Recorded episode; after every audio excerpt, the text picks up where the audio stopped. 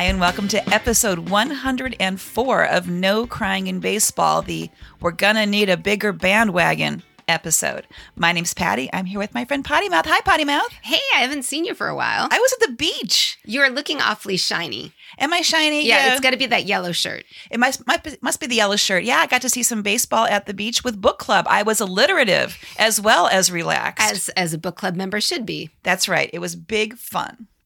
On today's show, we've got boyfriends grabbing crotches. We have boyfriends grabbing history in the postseason, and we may have a boyfriend from LSU to talk about. Daniel Hudson, relief pitcher, is a dad first, and we are here for that. Little story about tasers and doggy doors. Yeah, it's a baseball story. The plot thickens around Tyler Skaggs, and it's kind of ugly. There's a never gonna be a boyfriend smackdown happening in the postseason, and a little finish with superstitions and bandwagons. I was just thinking, I hope Brian Jones follows us on Instagram because you are modeling that shirt, that LSU shirt, very lovely. I love this shirt. You, are with a blue wall. It's like the sunshine on blue sky. Oh, oh, I feel like the beach. there you go. Well, welcome back. Thank you. There, there has been a lot of action since you've been at the beach. A lot of fun, and we were together for the for the last fun though when the Nationals beat the Dodgers. Who would oh have my God. thunk it? That was the best. That It- was the best. And and done in such back-to-back boyfriend style. So our two boyfriends are the ones who cracked it open. Juan Soto and Anthony Rendon getting back-to-back home runs off of Kershaw, but you know why? You know what did it? I do. Tell us all though. The uh, the Dodgers fans did the wave.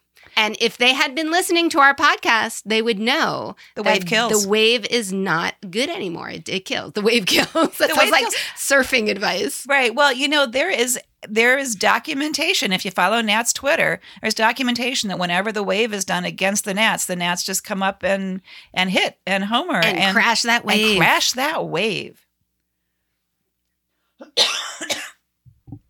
In the boyfriend category, I'm going to talk pitchers. Now, pitchers aren't technically boyfriends, but we each get to pick a pitching squad. So we get a lot of pitcher boyfriends. We get a lot of pitcher guys to talk about, and I picked the Nats, and I have so much to talk about, especially for games one and two of the NLCS with Anibal Sanchez and Max Scherzer. In game one on Friday, Sanchez threw seven and two third no hit innings. And no one expected that from Sanchez. I mean, he's been okay this year, but not that level for sure. This was this yeah this was fantastic for him and I was actually in a sports bar near the beach watching this and like all of a sudden people started to notice and the bar got really weirdly quiet and it was very fun to watch there. Game 2 on Saturday Scherzer went 6 no-hit innings and they held the cards to four hits over two games, which is like the fewest ever for any team over any two games in postseason history. But the last time in the postseason that there were back to back no hitters of five or more innings was the 2013 Tigers. You know why that was cool? because the Red Sox beat them in the end. Yes, no, that is also something that happened there. But in oh, game one, well- guess who the pitcher was?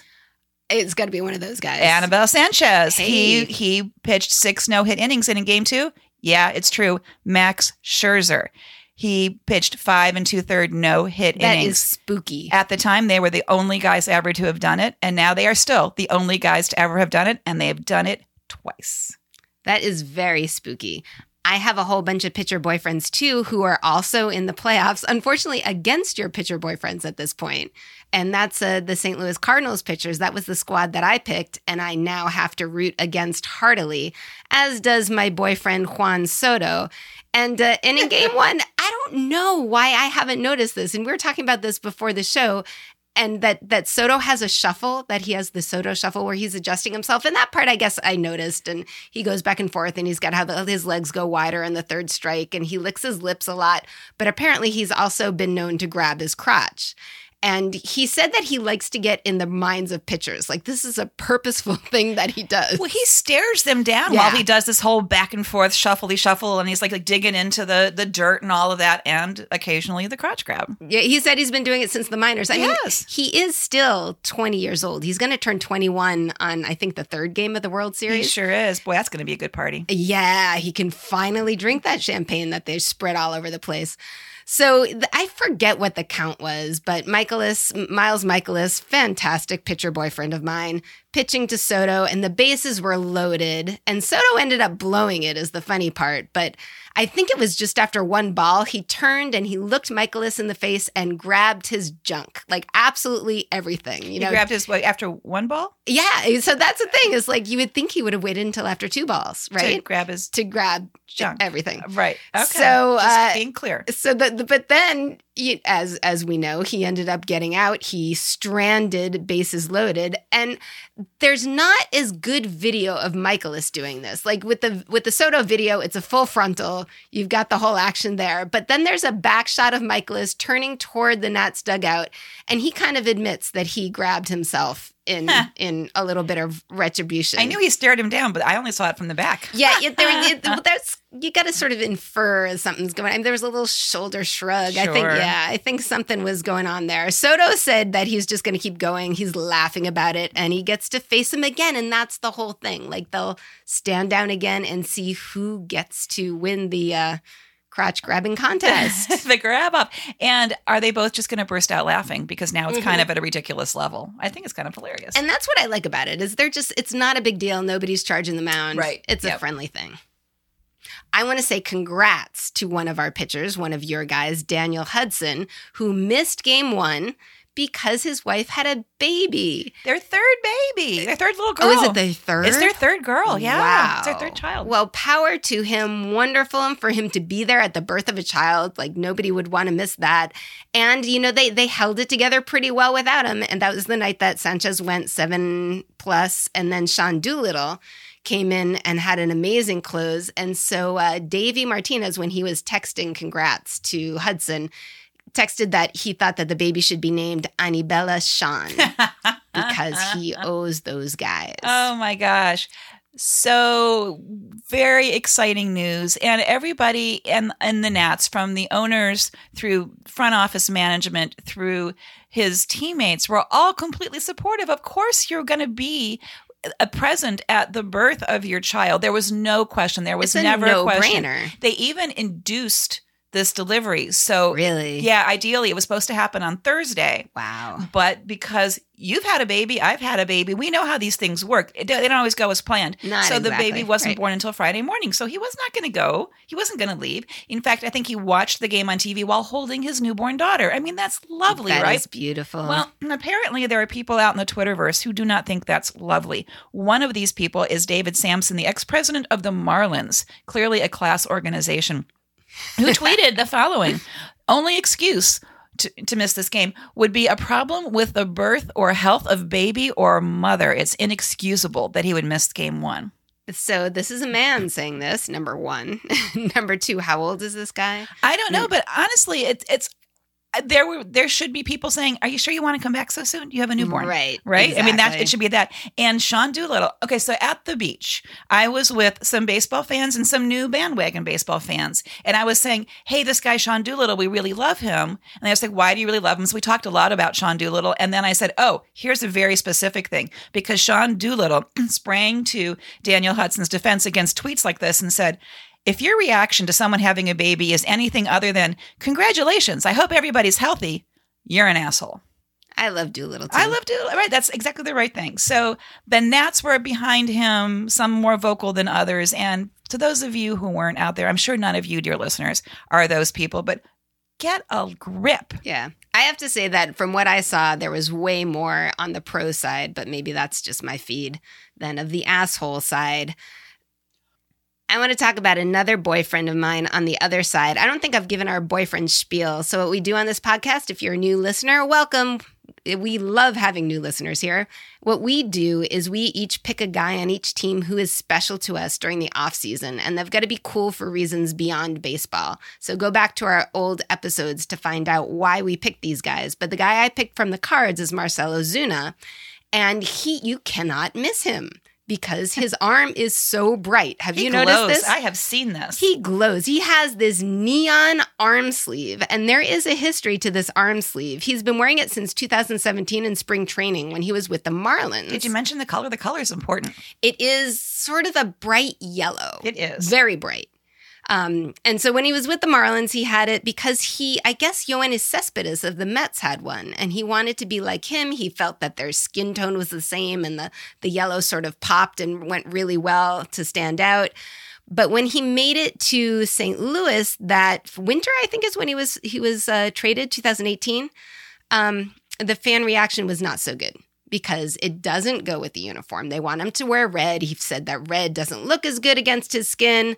And so he ended up actually ditching the whole thing in 2019. And he did not have such a great year. Wait, did he mess with like a, a good streak? You know, of? I'm not sure what the streak was like beforehand, but I know that he was struggling. And into September, he was struggling. And then it was like game 162 or something where he put the sleeve back on and he's had at least two hits a game since then. Exactly, but we're recording this on Sunday night, so this may have changed. Actually, there was one hit in the last game, two hits in a game in the last game of the season, the first four NLDS games, including a two-run homer in Game Four, and then against the Nats, yeah, uh, he hasn't hit yet, so that's a problem. So that means that that has been broken by the Nationals, but we will see what happens. But my attitude is wait a minute, this sleeve thing. We've talked about this before with Willson Contreras not being able to wear his Venezuelan sleeve because it wasn't the colors of the uniform. Wasn't that like the the reason that they gave? Yeah, that was that was pretty much it because there are supposedly rules that any accessory you wear, whether it's your cleats or socks or whatever,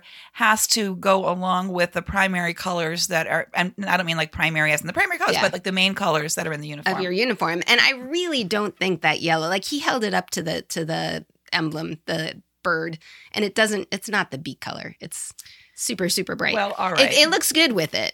Um, but I didn't realize when that whole thing was happening with Contreras that there was folks on the Cardinals involved also. Jose Martinez is from Venezuela and he couldn't wear his arm sleeve. And Kolten Wong was trying to put an a emblem of Hawaii where he's from when after the volcano eruption in support of Hawaii. And he was not allowed to do that. So that seems pretty fucked up. But through this whole thing, Ozuna was allowed to. Why? because it's made by Nike. And Nike is the official uniform supplier as of next year in 2020. So I don't know why they got to wear the sleeve earlier, but that's just messed up. It, wow, it's not because it's like a solid color and doesn't have sort of a political statement on it. No, It's as far as I could tell, it's just that it's made by Nike. we need Nike to produce Venezuelan flag Oh, that's sleeves the and loophole we're looking sleeves, for. right? Slap a swoosh on it, and we're golden. That sounds Or neon really yellow, good. as the case may be. Yeah, meanwhile, Ozuna is a free agent this year and he does want to stay with the cards. So we'll see what their tolerance for neon is like. My Yankees boyfriend, and I will say it again. I Ouch. picked him Yeah. because he's hasn't been a Yankee for very long, but boy, has he made an impact since he got there. Uh, DJ LeMahieu, alum of LSU. I'm wearing an LSU T-shirt right now for that very reason. I will drink to that. Cheers to that. He got pregame compliments from members of the Astros right before game one. Justin Verlander was quoted. Okay, now these are incredible quotes, and I'm going to say they're incredible because they couldn't stop saying the word incredible in these 100%. quotes. 100%. So Verlander says he's somebody that gets on base at an incredible clip. If he's on base that much, it just creates that much more damage. Then they interview our pal Bregman, who was a teammate of LeMahieu's at LSU, who says he's hit always. He's an incredible, comma, incredible player. And they weren't wrong because in game one, LeMahieu had two singles, scored three runs, and had two pickoffs at first base. So, okay. He's a keeper boyfriend. And I've got to say later on, we're going to talk about um, how we feel about the two teams remaining on the American League side. And I will Mhm. say that what I'm wearing is an LSU shirt, not a Yankees or an Astros shirt. So hard to believe. I have a Yankees boyfriend too because these boyfriend rules that we have, we have to pick one for every team. A couple of reasons why I picked Didi Gregorius. One was his uh, his Twitter feed. So after each game, he tells the story of the game in emojis. And when I first talked about choosing him, I said over the course of the season, I was going to try to follow him on Twitter and crack the code. And I just did not. It's too much work. But thank you very much to John Ramos Henderson, who tweeted in response to one of Didi's tweets recently the whole fucking code. So it's every emoji and the jersey number next to it. So I should retweet that after this episode drops because I am so appreciative. The other thing I'm appreciative with Didi is he's a fine looking person, but you know, I like the hairstyle thing when it gets a little interesting, and his hair is just starting to peek out from under his helmet. So I think he has promising hair. And it's going to continue peeking out from under his helmet at least through the playoffs. More about superstitions later on. Okay. Last two weeks, we have mentioned some managers who were on the move. And just this week, Gabe Kapler is out for the Philadelphia Phillies. Oh, you know, I have a soft spot for him because he was on that Red Sox team, that World Series winning team, Okay. I believe. All right. But you know what? He got he got Bryce Harper and still couldn't win in September. Yeah. Right. So that was ugly. Yeah, he's out and the um the ownership of the Phillies basically said this is two Septembers in a row. And September Yeah. ball matters, buddy. Especially when so you're shelling out that money for Harper. And yet, the Giants are interested in him. So the Giants aren't thinking that he's a lost cause the way Philadelphia is. Maybe he just needs some new guys to manage. In the meantime, our pal Dusty Baker has an interview with the Phillies. So Dusty and Bryce could be reunited. I don't feel good about that. I would have a really hard time rooting against Dusty. How can you not love Dusty? Can we love Dusty and still let's just focus on All loving right, Dusty right. and leave the Phillies out of it? Joe Maddon is still considered the favorite for the job at the Angels. And that's all the manager news that's fit to print currently. Because he's such an angel. That must be it.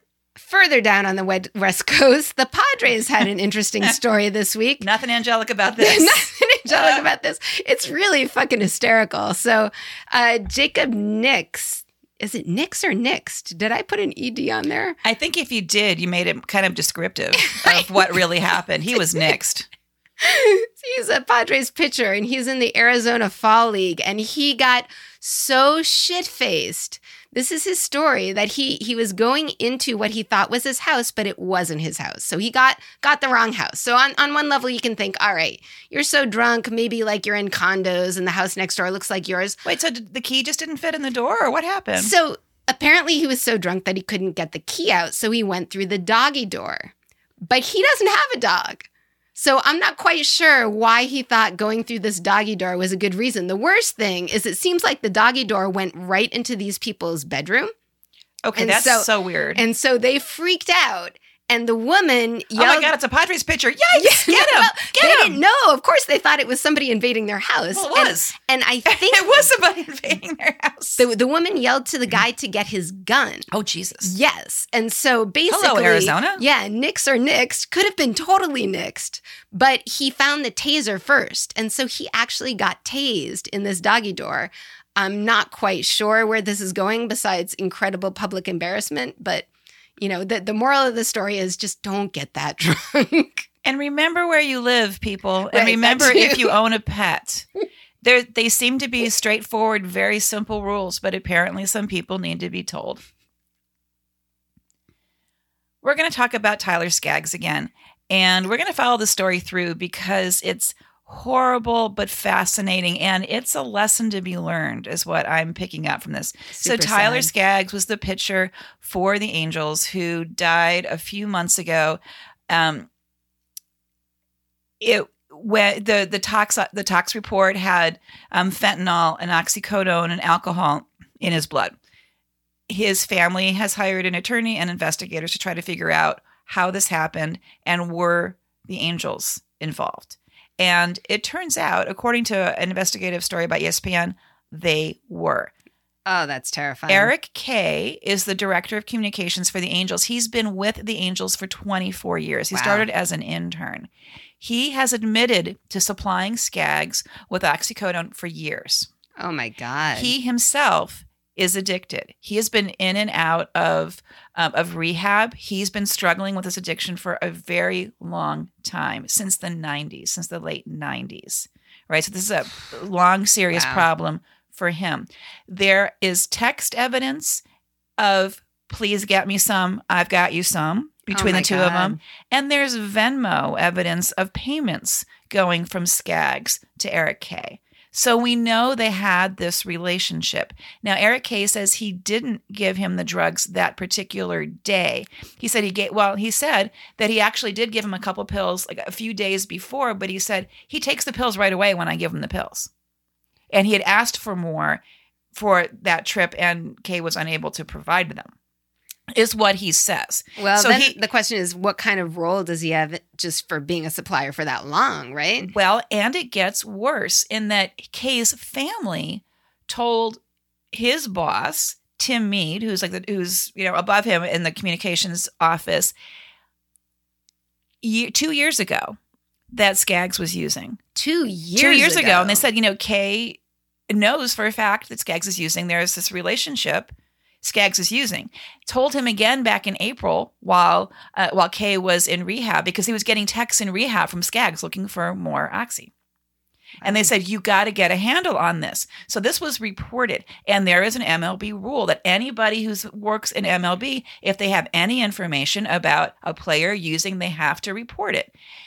And it stopped with this guy, Tim Mead, who claims it was never reported to him.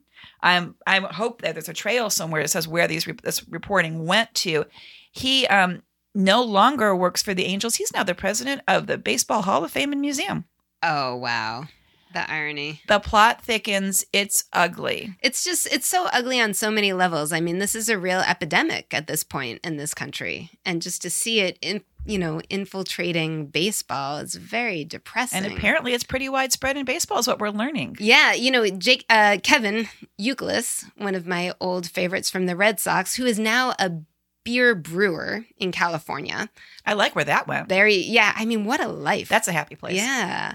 He had a really amazing tweet about this saying, and, and I quote, to any former players and current players out there that are in the struggle, please reach out to your fellow peers to help you through it.